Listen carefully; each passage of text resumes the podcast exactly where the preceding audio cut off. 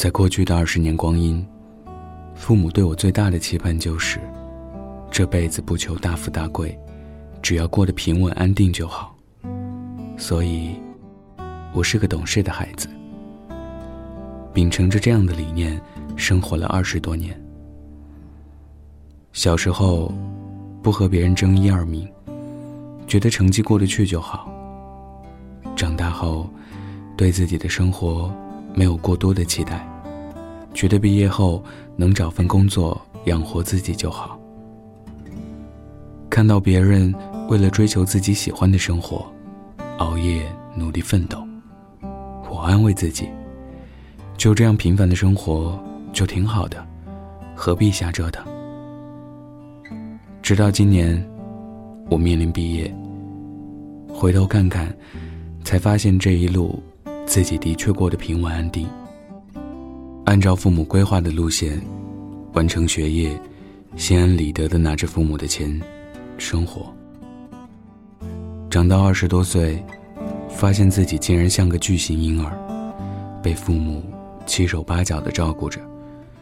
不知未来有多远，生活有多么不易和艰辛，只觉得父母给的一切都是理所应当，而坦然接受。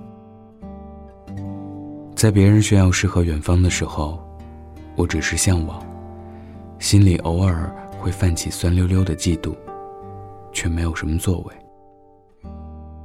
看《等风来》的时候，男主角富二代王灿在片中说：“我有一个导演叔叔，他的人生信条就八个字：别瞎折腾，没什么用。”不知道为什么，第一眼。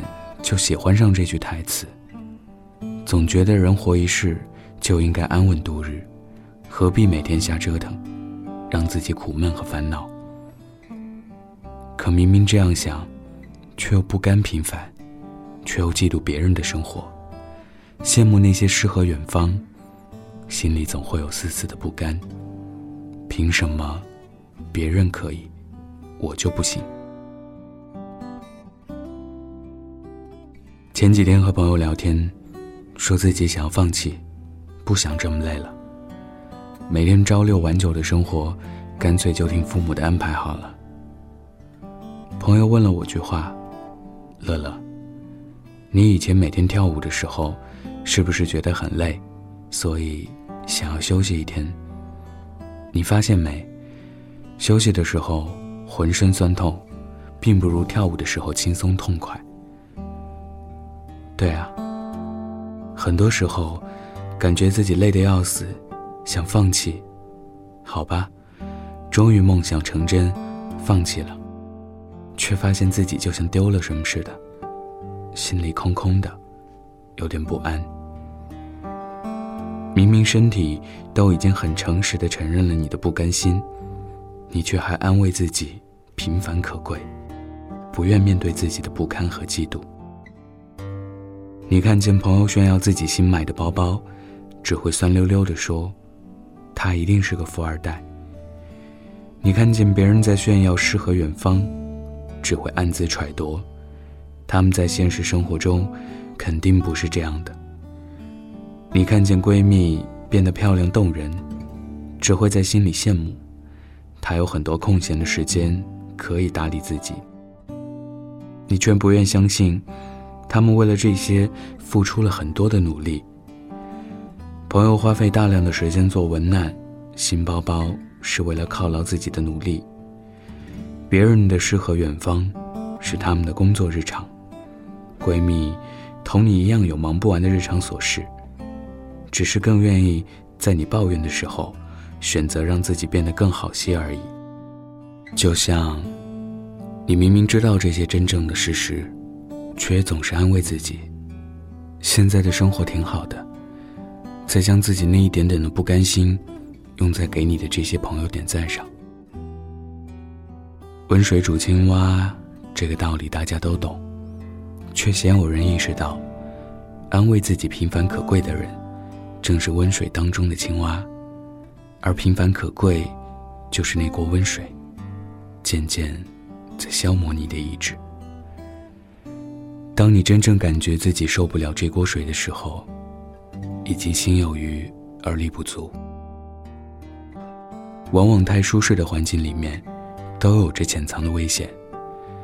人之所以优于动物，就在于人不愿意安于现状，喜欢去探索，不断思考，才能将劣势转化为优势。如果你长期的习惯于舒适的环境，我相信无论你再过多久。也只能是那个带着不甘给别人点赞的局外人。《穷爸爸和富爸爸》里面说：“不要以没钱为借口，而不去争取我们想要的生活。喜欢什么就去争取，别再安慰自己平凡可贵了，别再觉得前路未知，有很多事情和人阻碍着你。去追求自己喜欢的生活。我宁愿你失败后。”痛哭流涕，也不愿意你总是酸溜溜的嫉妒别人。在自己能折腾的年纪，就用尽力气去折腾，即使前路风雨摇摆，我相信你也能够乘风破浪，不再做一个平庸的人。我是北泰，喜欢我的听众可以加我的微信“北泰电台”的全拼。晚安，记得盖好被子哦。抬头看着窗外，终点被地平线藏起来，目标在往前改。天际无限展开，坏景色很快就被替代，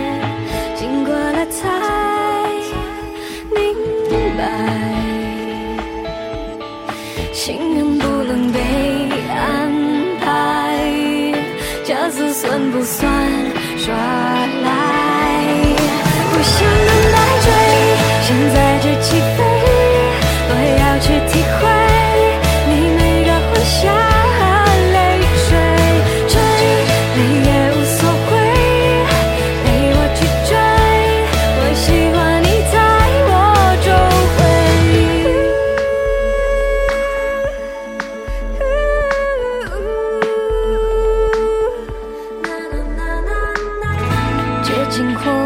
存在，我们也没想过找路牌，决定方向就不改，探险就要展开，